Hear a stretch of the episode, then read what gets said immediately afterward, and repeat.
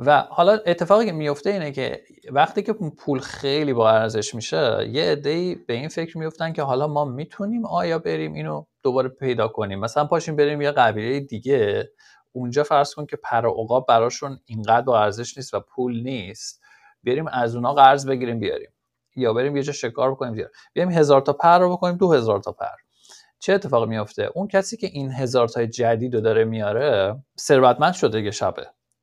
اما در در اقتصاد اون قبیله که پولی دارایی که ایجاد نشد که همون مقدار دارایی دیروزه فقط یه نفر اینجا اومده که هزار تا پر جدید داره.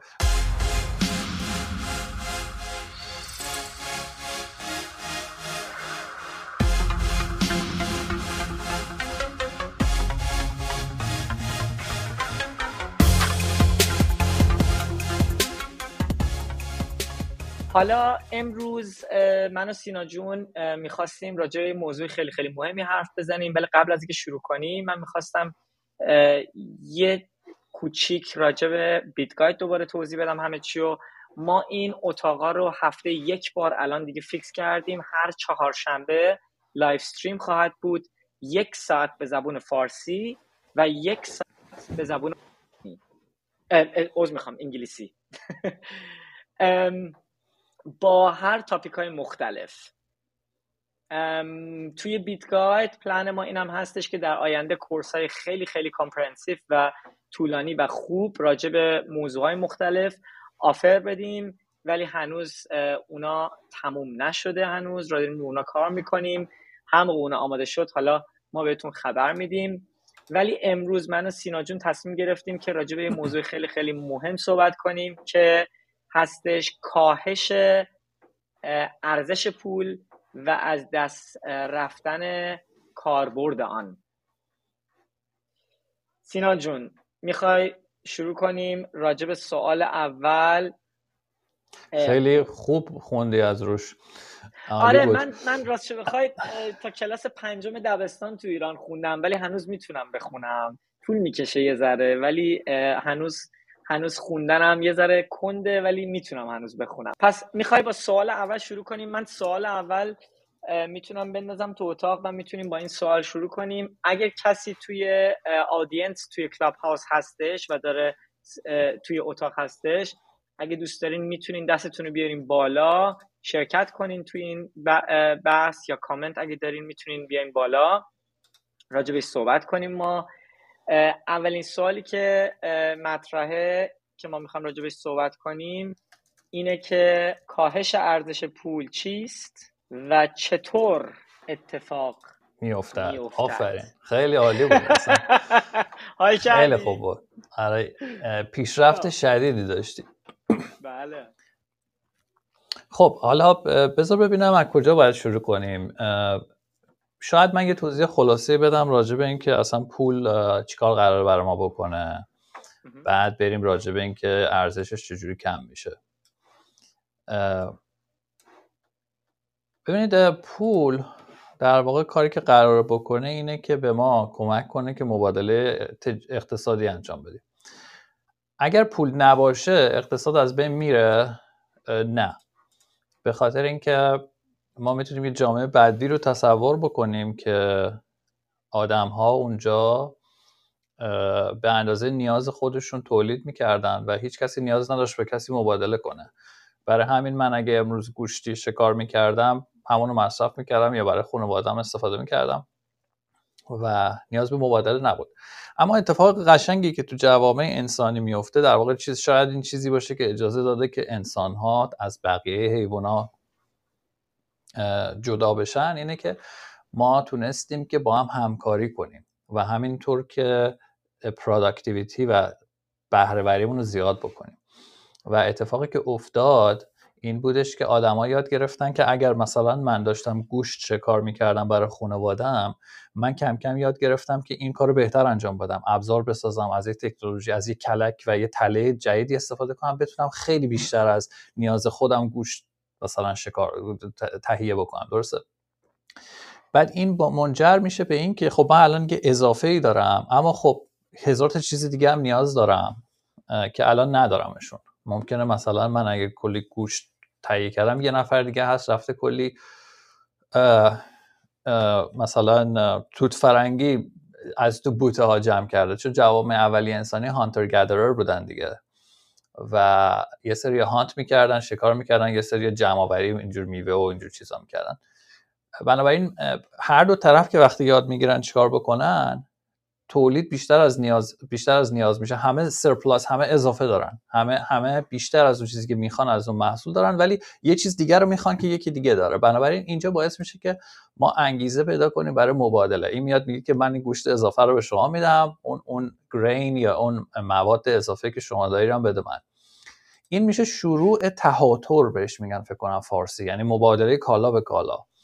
و به انگلیسی میشه بارتر درسته؟ بارتر بارتر آره، بله. و در واقع قشنگی این هم اینجاست که آدم ها در واقع برگردیم به همون همون ایده ای که کارل منگر ازش صحبت می‌کرد که میگفتش که آدم ها به یک کالا به واحدهای مختلف کالا ارزش یکسان قائل نیستن. یعنی مثلا وقتی که شما کلی گوش داری اون واحد اول می‌خوری سیر میشی. واحدهای دوم و سوم و چهارم و دیگه دهم برات اونقدر ارزش نداره چون دیگه اضافه است دیگه. نیازی تو برآورده نمی‌کنه. بنابراین وقتی که من اونو با یکی دیگه عوض می‌کنم چیزی که براش ارزش قائل نیستم رو میدم. چیزی که براش خیلی ارزش قائل هستم رو می‌گیرم. چون اولین باره که مثلا اون توت فرنگی رو دارم می‌گیرم. یونیت اولشه. بنابراین این دوتا این مبادله که انجام میشه اقتصاد رشد می‌کنه. همه راضی ترن از این به بعد. از این به بعد همه بیشتر از اون چیزی قبلا داشتن دارن.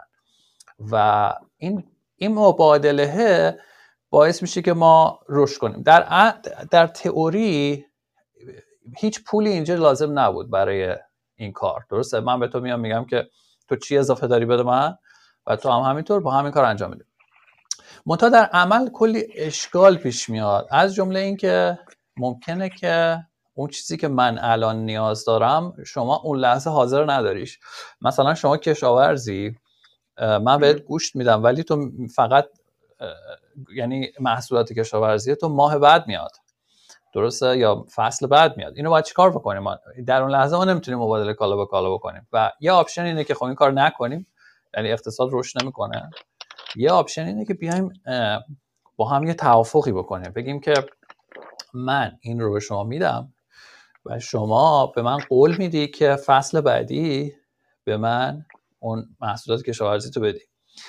و اینم خوبه. در واقع این میشه کردیت یا اعتبار همینطوری در اعتبار یه چیز بسیار قدیمیه و اینطوری اینطوری ایجاد شده. یه قولی بوده بین دو نفر. حالا اگر جامعه بزرگتر بشه من نمی‌تونم یادم بمونه که من همین الان نمی‌تونم یادم بمونه که مثلا اگر از دو نفر سه نفر قرض دارم مثلا بهشون یادآوری کنم. کلا فراموش میشه. حالا فکر کن شما توی یه جامعه هستی که با 200 نفر داری مبادله می‌کنی یا بیشتر بزرگتر 2000 نفر. اصلا یادت نمیمونه که این اعتبارا به چه شکله. اما یه راه راحتش اینه که ما بیایم یه تیکه سنگ یه چیزی یه, یه،, یه تیکه کاغذی یا هر چیزی برداریم روش بنویسیم که فلانی به من انقدر بدهکاره ولی خب اون کاغذ ممکنه جعل بشه و هزار تا اشکال براش پیش میاد. بنابراین میایم یه چیزی رو انتخاب می‌کنیم که پایدارتر باشه. مثلا فرض کن که توی قبیله ما همه برای مثلا پر عقاب ارزش قائلیم و این یه چیزی نیستش که خیلی به وفور یافت بشه خیلی کمیاب و با ارزش همه دوستش دارن. این پر عقاب رو می‌کنیم نماد مبادله من تو. وقتی که من گوشت رو به تو میدم تو یه پر عقاب به من میدی که این نشون میده که من فصل بعد می‌تونم ازت بیام در واقع محصولات رو بخرم صدات آره. یعنی یعنی میشه گفت یعنی میشه گفت تو الان قشنگ مکانیزم پول رو توضیح دادی. یعنی بذار من بذار من اینو کوتاش بکنم. بیارمش توی چیز بیارمش توی توی توی, توی جمله کوتاه. هر چیزی که کسی نیاز نداره برای مصرف الان و می‌خواد ولی در آینده از اون استفاده کنه نمیاد تو چیزی ذخیره کنه که نمی‌تونه اون بمونه یا نایاب اون چیز نباشه. بنابراین میاد اون چیزی که داره رو میده برای یه چیزی که نایاب باشه و برای یه چیزی که بتونه بمونه. یعنی هر چقدر کمتر مثلا یه مرغ زیاد چیز خوبی نیست برای موندن. چون یه مرغ یه عمر داره درسته؟ مرغ بعد از چند مدت میمیره. پس بنابراین شما اگه اون مرغ همین الان یا تا نمی‌دونم عمر مرغ چقدره اگه تا دو سال آینده نخوای, نخوای اون مرغ رو مصرف کنی پس اون مرغ نوع پول خوبی نمی‌تونه باشه. پس شما میای یه چیزی رو استفاده می‌کنی که بتونه هم خوب بمونه هم کسی نتونه جعلش کنه و حتی کسی نتونه به این سادگی تولیدش بکنه. چرا؟ چون نمی‌خوای همون لحظه از اون چیزی که به دست آوردی استفاده کنی اون چیزو. می‌خوای واسه آیندت اینو استفاده کنی. اون موقع است که اون چیز حالا هر چیزی اون می‌تونه باشه. یه مدت نمک بوده یه مدت صدف بوده یه مدت طلا بوده. اون میشه پول. درسته؟ دقیقا. و در واقع اگه اینطوری بهش نگاه کنیم پول فقط یک یک قولی است برای مبادله در آینده. یعنی من امروز یه کاری کردم در ازاشون پول رو به دست آوردم و این پول تضمین می‌کنه که من فردا و در آینده می‌تونم باش برم تو بازار و یه چیز دیگر رو بخرم. به نوعی یک جور سیستم حسابداریه فقط. یعنی اونجا با داشتن اون پر عقابه مثلا ثابت میشه که من اینقدر پول دارم. حالا یه سوال ازت دارم سینا جون که برگردیم به این سوال چون چند تا سوال دیگه هم هست که بتونیم همه رو تموم کنیم سوالا رو. چون فقط 40 دقیقه وقت داریم دیگه. ببین حالا آدم وقتی که راجع به کاهش ارزش یک پول صحبت می‌کنه منظور اون چیست؟ یعنی چی؟ پول چجوری می‌تونه نابود شه وقتی که پول یه چیزیه که باید نایاب باشه چجوری می‌تونه نابود شه دقیقا ببین برگردیم دوباره به همون کارکرد پول. وقتی من یک چیزی رو به عنوان پول پذیرفتم انتظار اینه که همون مقدار ارزشی رو که باش فروختم اون پول گرفتم و بعدا بتونم تعویض بکنم با اون پول درسته؟ یعنی اگه من الان 100 دلار گرفتم در ازای کارم انتظار اینه که ماه بعد با اون 100 دلار بتونم هر مقداری که 100 دلار ارزش داشت منم جنس باش بگیرم.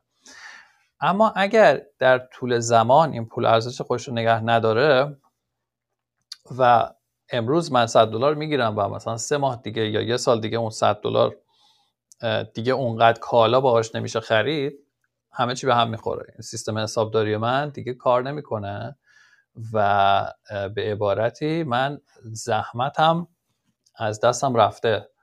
به خیلی ساده تر یه نفری یا یک عاملی باعث شده که دارایی من ازم گرفته بشه.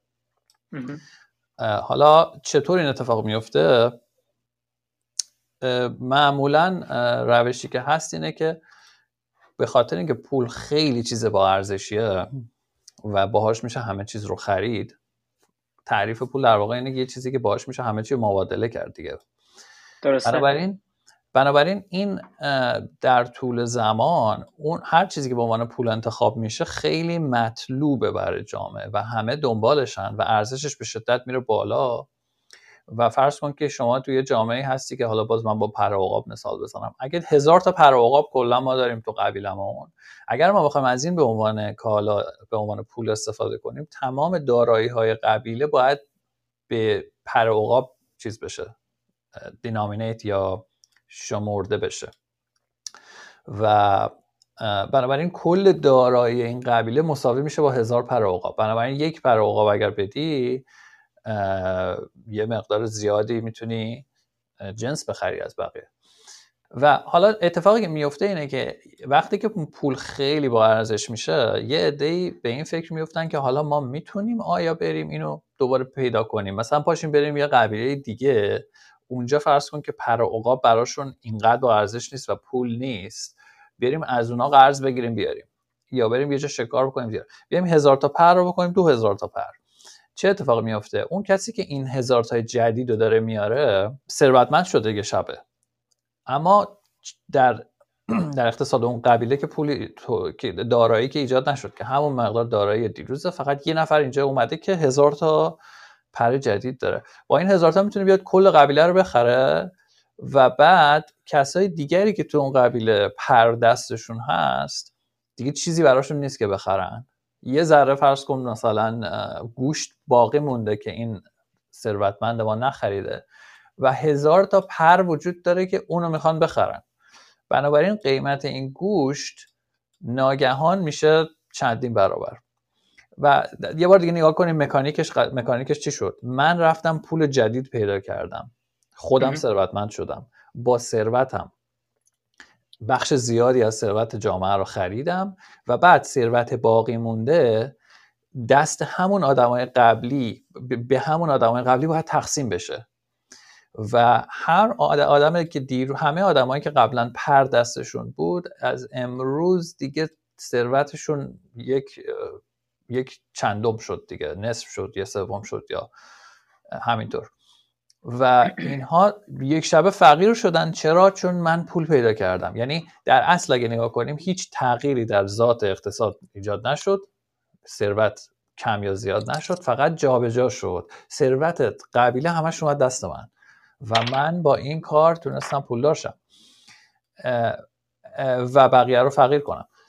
حالا همین اتفاق که توی قبیله می‌تونه بیفته اگر شما پول جدید کشف بکنی به هر طریقی می‌تونی ثروت جامعه رو به خودت انتقال بدی. در واقع من اسمشو می‌ذارم یه جور دزدیه دیگه. یعنی شما با یک حرکت تونستی پول مردم رو تبدیل کنی به پول خودت و تولیدی جدیدی بر اقتصاد نکردی کمکی به جامعه نکردی فقط تونستی ثروت رو شیفت بدی از دیگران به خودت. منتها در قدیم حالا این جوری بوده که هر کی می‌رفته این پول رو پیدا می‌کرده این قدرت رو به دست می آورده می‌تونستیم بگیم حالا اونم خیلی مثلا نمیشه رو شاید ارزش اخلاقی گذاشت و اینا. مثلا اگر یه کشتی قدیم می‌رفت در یه جزیره کلی طلا پیدا می‌کرد برمیگشت خب اون افرادی که طلا رو پیدا کردن ثروتمند شده بودن. اما ما اگر همین رو بیایم برسونیم به امروز و قرن بیستم که پول فیات اختراع شد اینها اومدن یه ذره این, این داستان رو راحت تر کردن. اومدن گفتن که ما بیایم پول کاغذی درست بکنیم و پول کاغذی کجا ایجاد میشه؟ در پرینتر بانک مرکزی. و حالا از امروز دیگه لازم نبود ما بریم با کشتی بریم یه جزیره یه معدنچی پیدا کنیم اونجا طلا استخراج کنیم یا بریم اون کالایی که پول هستش تو اون جامعه رو پیدا کنیم. کافی بود یه دکمه بزنیم و دکمه رو چیکار می‌کنیم؟ نمیدیم دست هر کسی چون همه دوست دارن به اون دستی داشته باشن. ما اینو می‌کنیم تبدیل می‌کنیم به یه مونوپولی و یه رانتی برای مدیران بانک مرکزی. و بعد این مدیران بانک مرکزی خب چی میشه؟ اینا در واقع با یه قدرت این رو دارن که پول جامعه رو در یک لحظه خلق بکنن و ثروتش رو بیارن داخل بانک مرکزی. حالا وقتی همچین همچین مرکز قدرتی رو شما تشکیل دادی خب اون بانک مرکزی هر چقدر شما بگی نمی‌تونه مستقل باشه. همون رئیس جمهور یا هر کسی که تو اون جامعه قدرت رو داره مجبوره که بیاد با این بانک مرکزی دوست بشه و همکاری کنه. بنابراین شما آخرش به این نتیجه می‌رسی که یک کلوب بی اون بالا نشستن یه چهار پنج نفر اصلی و شاید هم یه مقدار زیادی بنفیشیری و افرادی که زینف هستن از این سیستم اونجا دست دارن به این پرینتره. و بنابراین شما دو تا دو, دو دو طبقه از جامعه پیدا می‌کنی. یه طبقه برتر جامعه که نزدیک اون پرینتر است. یه طبقه دوم آدمای عادی که به اون پرینتر دسترسی ندارن. طبقه برتر چیز رو به دست میاره. اون اون پول جدید رو به دست میاره. حالا چطور اتفاق میفته مثلا فرض کن که یک اتفاق اقتصادی افتاده و یه ریسشنی شده و اینا. و بانک مرکزی میاد کلی پول چاپ می‌کنه و میگه ما باید اقتصاد رو به گردش در بیاریم وام میدیم. اون وام از پول از پولی که از هیچ خلق شده تهیه میشه و میدن به اون طبقه برتر طبقه نزدیک به پرینتر افرادی که شرکت های بزرگ هستن و وام های خیلی کم بهره و راحت می‌گیرن مثلا. خب باز با این کار اتفاقی که میفته این شرکت ها یک شبه پولدار میشن دیگه. کلی کلی منابع اقتصادی دستشون یعنی میاد. ببخشید ببخشید سینا جون یه سوال این وسط. راستی من مشکل فهمیدم از کجا بود. تو باید میوت می‌کردی خودت توی ریستریم. من الان میوتت کردم. الان درست باید شده باشه. الان دیگه صدات نباید بچرخه من میوت بودم. نه نه. الان همین همونطوریه. همونطوریه. شاید یه چیز دیگه است. ولی خب حالا اینو باید دو سه بار دیگه تست بکنیم. مثل که تست کنیم. آره آره. خب یعنی یعنی یعنی منظورت اینه که اتفاقی که میفته اینه که خب به خاطر اینکه پول اون رول اولی که داشت و از دست میده به خاطر اینکه حالا دلایل مختلف می‌تونه این داشته باشه که چرا پول اون رولی که از قبل داشت و از دست میده. که حالا می‌تونیم راجع به اونم حرف بزنیم. ولی به خاطر اینکه یهو یکی میاد این وسط که مراقب این پول باشه و مردم میان بهش این اعتماد رو می‌کنن که آقا ما به تو اعتماد می‌کنیم بیا مواظب پول ما باش. اون موقع است که همه چی عوض میشه و اون موقع است که به خاطر اینکه ما میایم این اعتماد رو میدیم به یه عده کوچیک این عده کوچیک این قدرت رو دارن که بیان از این موقعیتشون سوء استفاده کنن. درسته؟ دقیقا. و در واقع که میشن بانک های امروز؟ آفرین. اون عده ای که اون پوله رو اول می‌گیرن با اون پول میان داخل بازار. در بازار خرید می‌کنن زمانی که قیمت ها ارزونه. ثروت رو مال خودشون می‌کنن. بعد ثروت کمتری میمونه برای مردم عادی که اون پول رو پول پول قدیمیشون رو دارن. پول جدید براشون نرسیده. برای همین عملا این همون اتفاقیه که توی چیز میفته کنتیان افکت یا کنتیلان هم بهش میگن. خب کنتیلان یعنی چی؟ می‌تونی توضیح بده کنتیلان یعنی چی؟ که در هر جامعه وقتی پول خلق میشه این پول به طور مساوی بین همه تقسیم نمیشه. اگر به هر کسی بلا فاصله ما ده دلار بدیم تقریبا میشه گفت هیچ کسی پولدار نمیشه. یعنی شیفت انتقال ثروت انجام نمیشه. اما اینطوری نیست. وقتی شما پول یه پول عظیمی رو خلق می‌کنی یه بخشهایی از اون طبقه اول در واقع اون پول رو زودتر می‌گیرن. با اون پول خرید می‌کنن. ممکنه بعدا اون پول به ما برسه ولی اون موقع دیگه کالا اونقدر براش نیست. یه مثال ساده شو بزنم. همین دو سه سال اخیر ما کلی از شرکت های سرمایه گذاری برتر آمریکایی رو داریم که وام های ارزون مثلا با بهره های یکی دو درصد از, از دولت و مؤسسات مالی گرفتند و با این پول ها رفتن زمین و خونه خریدن. نتیجهش این شده که الان آدمای عادی دیگه اصلا نمی‌تونن به خونه دار شدن فکر کنن. اینقدر قیمت رفته بالا و اینقدر خونه کمه که مثلا قیمت خونه اگر 500 هزار دلاره طرف 600 هزار تا آفر میده نمی‌تونه بگیره. یه نفر دیگه پیدا میشه که 700 هزار دلار. آفر میده و اون می‌گیره. اصلا خب اینجا می‌رسیم به اون مطلبی که داشتیم همون اول تو سوالمون میپرسیدیم که کاهش ارزش پول چیست؟ درسته؟ کاهش ارزش پول پس بنابر این موقعیه که یهو قیمت یه چیزی که اون شخصی که ما بهش اعتماد کردیم نمی‌تونه چاپ بکنه ولی ما هنوز داریم اون چیزو با اون چیزی که داره چاپ میشه داریم قیمت روش می‌ذاریم. دقیقا. حالا یه ذره بیایم این مکانیک های مکانیزم های کنتیان رو ازش بیایم از دور نگاه بکنیم. در اصل چی شده؟ در اصل ثروت جامعه ثابت مونده. پول جامعه چند برابر شده؟ بنابراین در اون لحظه ای که شما اون پول دستت می‌رسه فکر می‌کنی که ثروت رفته بالا ولی وقتی که اون پول رو می‌بری تو بازار می‌خوای خرج بکنی می‌بینی همه چی گرون شده. و بنابراین شما سر جات موندی. اگر خیلی خوش شانس باشی ولی اکثر مواقع های عادی دیرتر از بقیه هم واکنششون میدن دیرتر از شرکت های بزرگ واکنششون. بنابراین حتی بعد از چاپ پول فقیرتر هم میشن. Okay. Okay. پس effect ش هم میشه. پس می‌تونیم اینو conclude کنیم که کسی که صرفه جویی در این ارز انجام میده اونه که از همه بیشتر بهش صدمه می‌خوره تو این, تو این, تو این بازار. درسته؟ به خاطر همینه که کسایی که نزدیک هستن به این پول چاپ کردن چون خونه که اضافه نمیشه توی اقتصاد طلا که بیشتر نمیشه توی این اقتصاد. سهام که بیشتر نمیشن توی این اقتصاد. میشن ولی به اون شدت نمیشن. درسته؟ یعنی تعداد کالا در این اقتصاد کوچیکی که ما الان داریم راجبش صحبت می‌کنیم که یه مثاله هنوز همون قدن. ولی چون ما به یه عده این اعتمادو کردیم که مواظب پول ما باشن و این عده دارن از این رولشون سو استفاده می‌کنن و دارن این پولا رو بیشتر از کالایی که توی این بازار هستن و چاپ می‌کنن قیمت همه چی میره بالاتر و هر کسی که داره صرف جویی می‌کنه توی این ارز یعنی به جای اینکه یه خونه داشته باشه این ارز رو از سر کارش دریافت کرده و داره همون رو نگر داشته. اون موقع است که همه چی گرونتر میشه و این ارز کاهش کاهش پیدا می‌کنه. درسته؟ دقیقا. آره دیگه. یعنی در واقع ما داریم با این پول زندگی می‌کنیم و فرض کردیم که مثلا امروز که مبادله کردیم این پول رو به دست آوردیم زحمتمون رو گذاشتیم عمرمون رو گذاشتیم این پول رو در ازاش گرفتیم فرض اینه که با همین پول فردا بشه خرید کرد. اما اون دوستی که نشسته دم پرینتر و هی چاپ می‌کنه این فرض داره به هم می‌زنه. یعنی زحمت امروز من رو فردا ارزشش رو می‌کنه 90 درصد.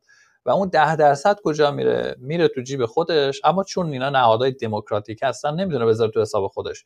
میاد پخش می‌کنه به حلقه نزدیکان و شرکت های بزرگ و اونایی که در واقع چیز بالایی دارن قدرت بالایی برای وام گرفتن دارن. من و شما نمی‌تونیم اینقدر وام بگیریم دیگه به ما کسی وام نمیده چون اینا یک یک وسیقه یا کلترال عظیم می‌گذارن این شرکت بزرگ روی اون کلی وام می‌گیرن. یعنی, یعنی میشه شما... کسایی که ریسکشون پایین تره واسه بانک ها آفرین ریسکشون پایین تره و بعد از یه مدت هم اینا اینقدر بزرگ میشن که اصلا شاید دولت حس می‌کنه که چاره ای نداره. اینا رو باید مثلا بهشون پول بده چون کلی آدم و اینا استخدام می‌کنن و اینا. و یه چرخه خیلی مثبتی برای اونها میشه چون شرکت بزرگیه دولت حمایتش می‌کنه بزرگتر میشه و بعد از که بزرگتر میشه دوباره دیگه دولت باید بازم حمایتش کنه. و سیستم طوری طراحی میشه که هر روز و هر ماه و هر سال داره انرژی اقتصادی از جیب مردمی که برای این پول کار می‌کنن گرفته میشه و بعد یک گروهی که همون بانک مرکزی هست هست میگه با این چیکار کنن؟ میشه فرض کرد که گفتم اینا مستقیم که نمی‌تونن اون پول رو بدزدن اما وقتی که این همه پول وسط هست یک حرکاتی انجام خواهد شد که سودش به من و شما نرسه و در واقع همون کلوپ کوچکی که هستن استفادهش می‌برن. یکی از شواهدش هم این هست که اینو بانکدارهای بزرگ در واقع مدیران بالای فدرال رزرو چند سال بعد از اینکه کار تمام شد میرن تو همون بانک های بزرگ استخدام میشن و اینا با هم به یک یک مثلا بعد از یه مدت میره توی وزارت خزانه داری استخدام میشه برمیگرد تو فدرال رزرو اینا همه دارن بین همینجا میچرخند و حالا واسه کسایی که دارن از ایران اینو گوش میدن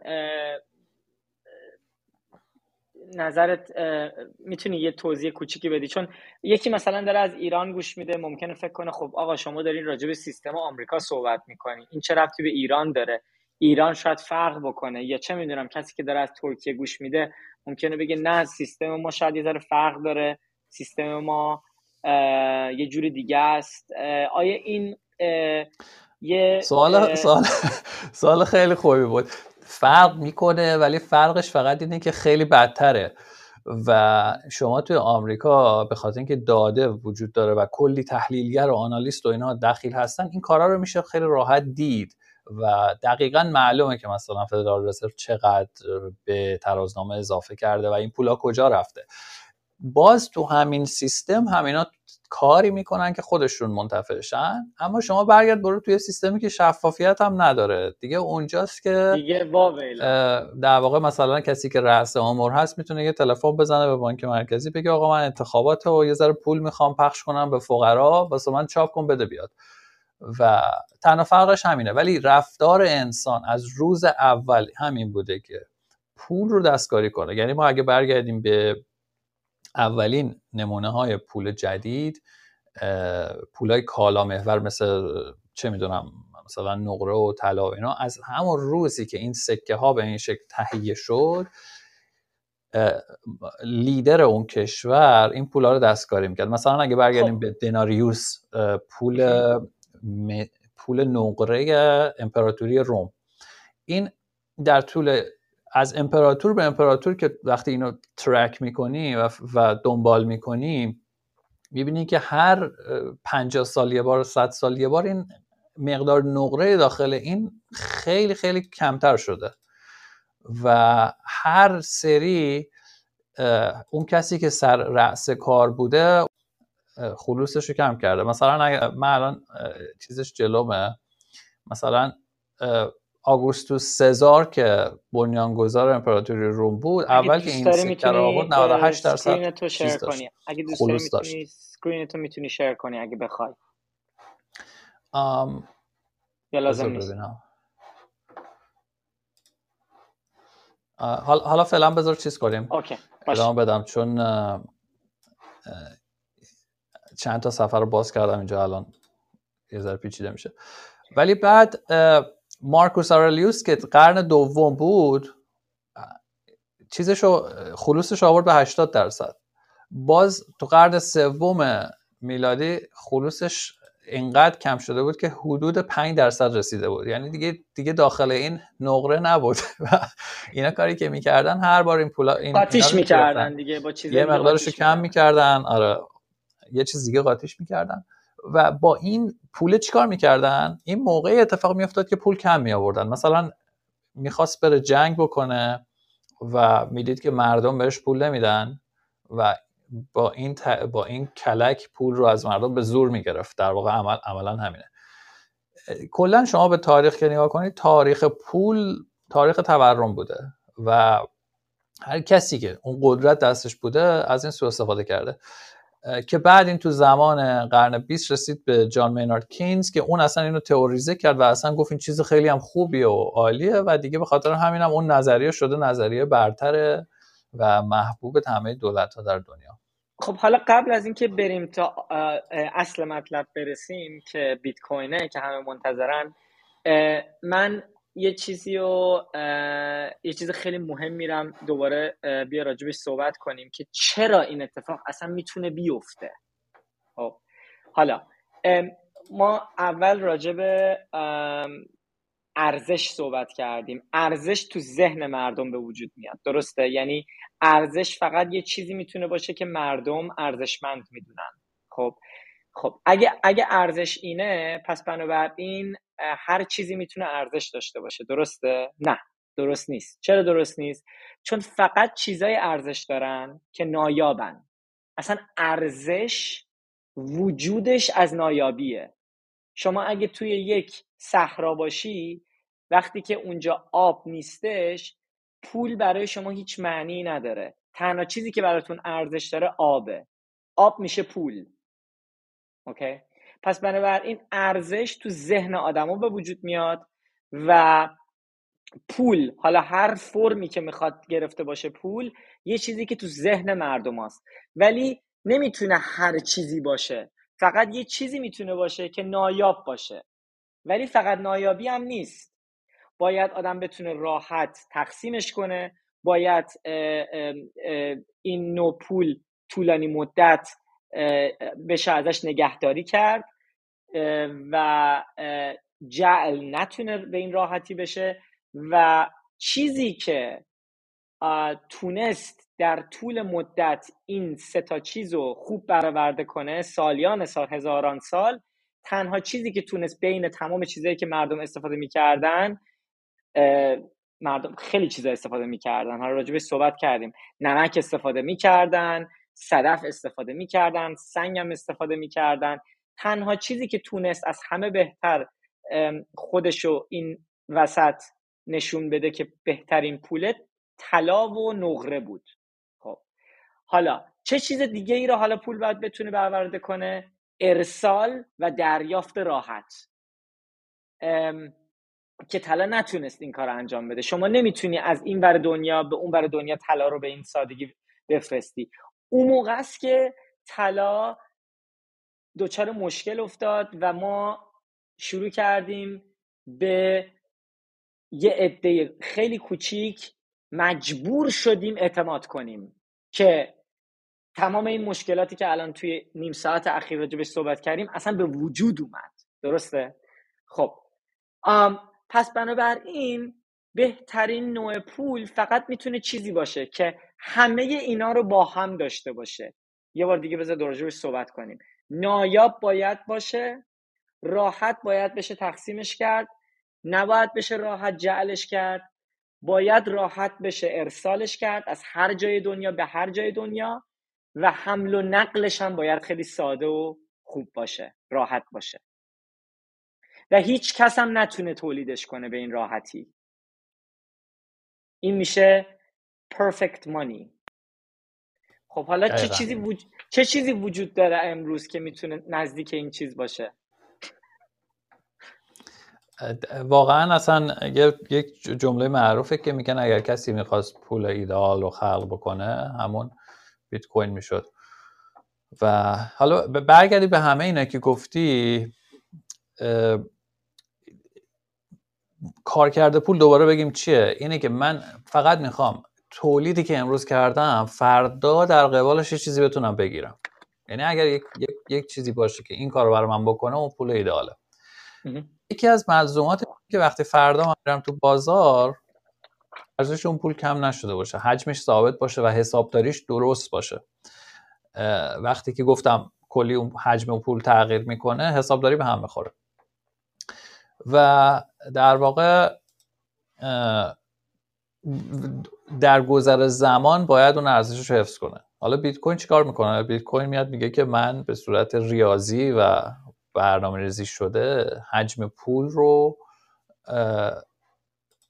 کنترل می‌کنم و با یک با یک برنامه بسیار ثابت بدون اینکه کسی بتونه دستش بزنه پول رو ایجاد می‌کنه تا زمانی که اون سوبسید لازم برای رشد این دارایی تو زمانی که تو توی دوره رشد هستش تهیه بشه ماینرها بتونن کارشون ادامه بدن و وقتی که به اون حجم رشد نهاییش رسید که به عنوان یک دارایی جهانی استفاده شد دیگه اصلا اون مقدار پول جدیدی که اضافه میشه اصلا دیگه انقدر کوچیکه که مهم نیست. چرا کسی نمی‌تونه به این راحتی تولید کنه بیت کوین خب به خاطر اینکه این بر اساس یه پروتکل تعیین شده و همه ما من و شما و هر کسی که نود ران می‌کنه و حتی کسایی که نود ران نمی‌کنن. یعنی چی نود؟ نود یعنی چی؟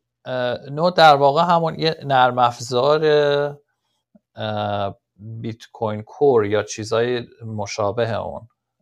هستش که من یا شما می‌تونیم رو کامپیوترمون run بکنیم و این تنها یعنی, کاری یعنی که یه کپی از همه قانونایی که تو بیت کوین وجود داره و تمام transaction ها دقیقا تمام تراکنش ها و قانون چک کردن تراکنش ها در این نرم افزار هستش و اگر که یه تغییری اشتباهی یه دستکاری بشه نرم افزار من اون سکه ها رو قبول نخواهد کرد.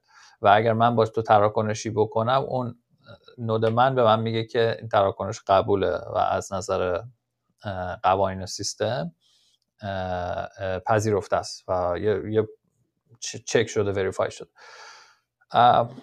اما آره ببین من و تو و هر کسی که از بیت کوین استفاده می‌کنه توافق کردیم که این قوانین باشه درش. و این تغییر نخواهد کرد مگر اینکه آدما بیان بگن که خب ما این قوانین رو دوست نداریم می‌خوایم تغییر بدیم. و یه پول جدید خلق می‌کنیم. مثلا نصف بیت کوینرها بیان بگن که ما می‌خوایم یه پول تورمی داشته باشیم. هر روز بیایم ارزش پول خودمون رو کم بکنیم. و خب این به خاطر اینکه بر علیه منافع خود دارندگان اون بیت کوین هستش احتمالش خیلی خیلی خیلی کم هستش که بیت کوینرها بیان جمع و بگن که ما این قانون تورمی ضد تورمی رو عوض کنیم بکنیم تورمی. بنابراین این اینطوریه که در واقع نگه یعنی به جای اینکه بیایم یعنی به جای اینکه بیایم به یه عده خیلی خیلی کوچیک یا یه میشه گفت یه شرکت خیلی کوچیک مثل الان توی سیستم دلار یورو تومن تمام این پولای دولتی به جای که بیایم به یه کامپیوتر اینا هم خب میشه گفت یه شبکه کامپیوترن دیگه. یعنی واحد ارز دلار یا یورو یا حتی تومن اینا هم اکثرشون الکترونیکیه دیگه. یعنی زیاد فرقی نداره با از لحاظ الکترونیک بودن یا نبودنش با بیت کوین. چون اکثر transaction ها مثلا تو ایران همه کارت به کارت می‌کنن به هم پول درسته یعنی اسکناس دیگه زیاد مطرح نیست هیچ جا پس بنابراین پولای دولت هم دیجیتال هستن. ولی فرقش از توضیحی که تو دادی من متوجه شدم اینه که فرقش اینه که به جای اینکه یک عده خیلی خیلی کوچیک که خیلی خیلی راحت می‌تونن تصمیمشون رو روز به روز عوض کنن و عوضم می‌کنن به نفع خودشون. می‌تونن به جایی که بتونن روی یک کامپیوتر تعیین کنن که کل تعداد این پول چقدره و کی این پولایی که تولید داره میشه رو اول دریافت می‌کنه کی دریافت نمی‌کنه این قانون رو ما میایم پخش می‌کنیم. به جایی که بگیم یک دولت کوچیک یا یک عده کوچیک می‌تونه تصمیم بگیره میگیم نه. تصمیم دست یه نفر نیست. تصمیم دست همه است. تصمیم دست هر کسیه که می‌خواد شرکت کنه توی این شبکه. پس بنابراین ما تصمیم گیری رو پخش کردیم بین هزاران نفر. دقیقا. اگه من مثلا بخوام نمیشه عوضش کرد به این راحت اگه من, اگه من برم تو نودم می‌تونم تغییرش بدم برای خودم کل بیت کوین درست کنم.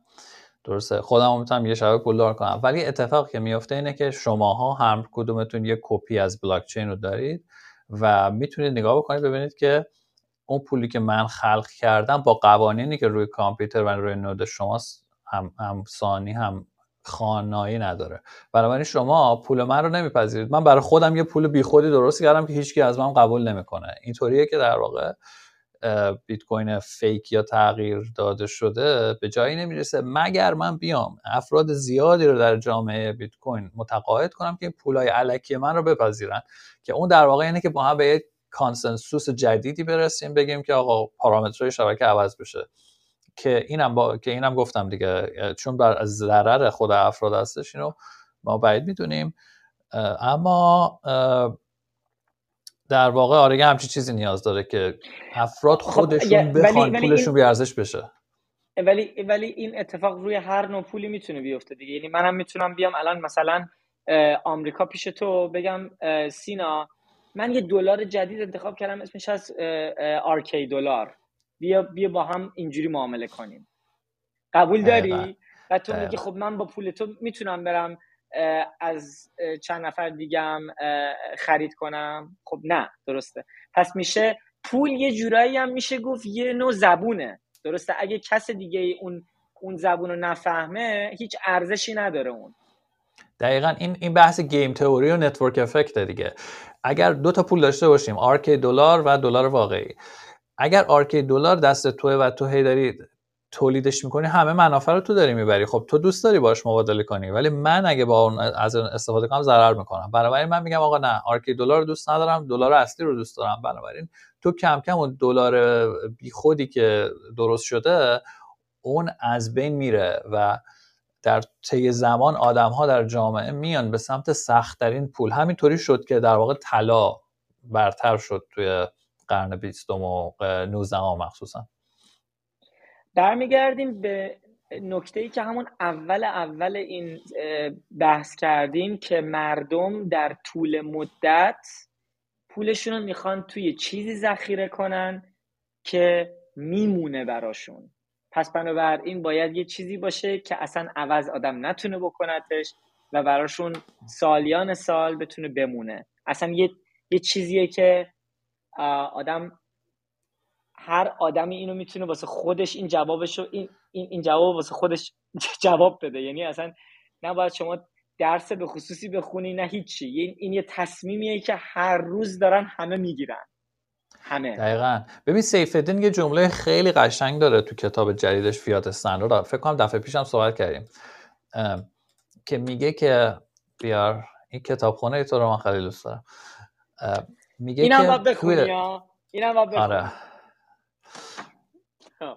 میگه که شما توی سیستم فیات پولتو دو بار باید در بیاری. یک بار کار می‌کنی زحمت می‌کشی پول به دست میاری و از اون به بعد هم هر روز باید جلوگیری کنی از اینکه پول دزدیده بشه از طریق تورم. یعنی هی باید بری این پول رو اگه نگهداری که خب ارزشش کم میشه.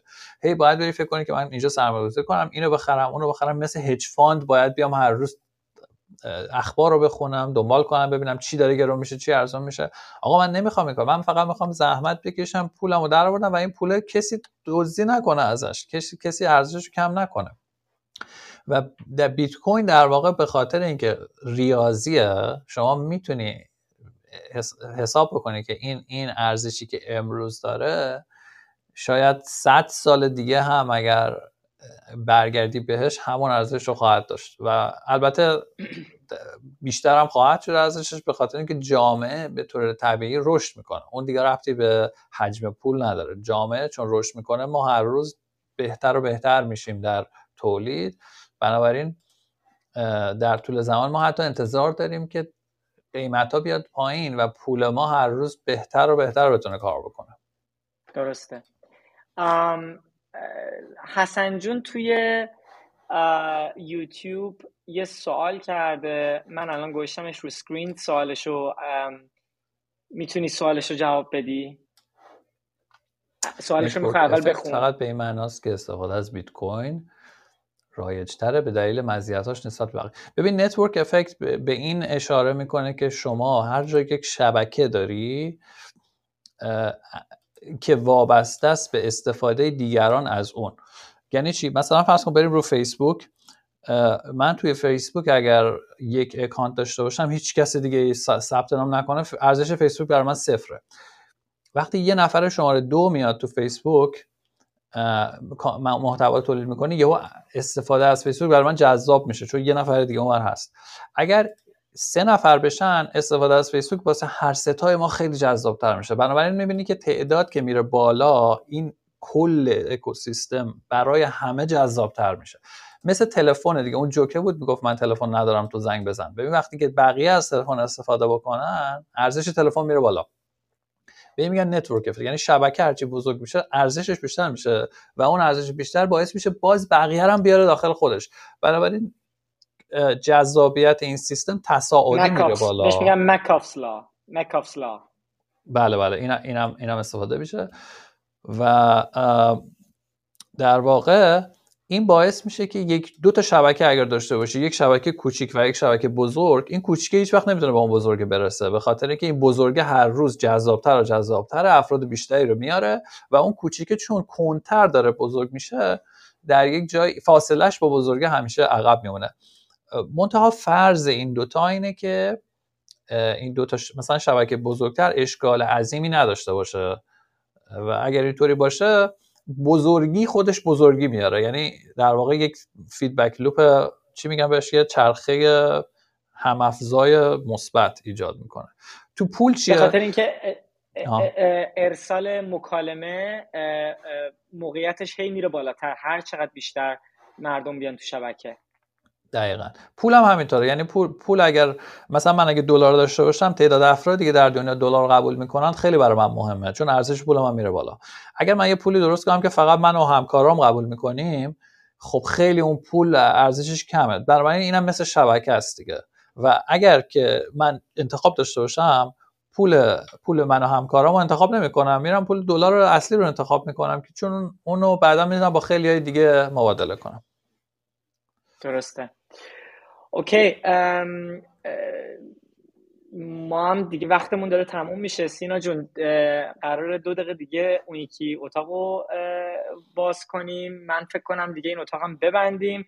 هر کی توی اتاق کلاب هاوس هستش خیلی خیلی ممنون که شرکت کردین. اگه دوست دارین می‌تونیم بیاین توی اون اتاق بعدی انگلیسی هم جوین چین من فقط پنج دقیقه ازتون خواهش می‌کنم با ما صبر داشته باشین. پنج دقیقه ما یه بریک خیلی خیلی کوچیک انجام بدیم. بعد پنج دقیقه دیگه در خدمتتون هستیم. سینا جون من الان لینک اون یکی session هم برات میفرستم. خیلی ممنون از وقت. از همه که شرکت کرد بچه ها ما رو follow کنین. اینجا توی Clubhouse توی یوتیوب لینکش توی این اتاق هست. یوتیوب ما رو follow بکنین و روی تویتر هم همینطور ما رو follow بکنین. bitguide underscore. handle مون هست bitguide underscore. هفته دیگه در خدمتشون دوباره خواهیم بود. خیلی ممنون که اومدین همه. قربانتان. تا بعد. خدافظ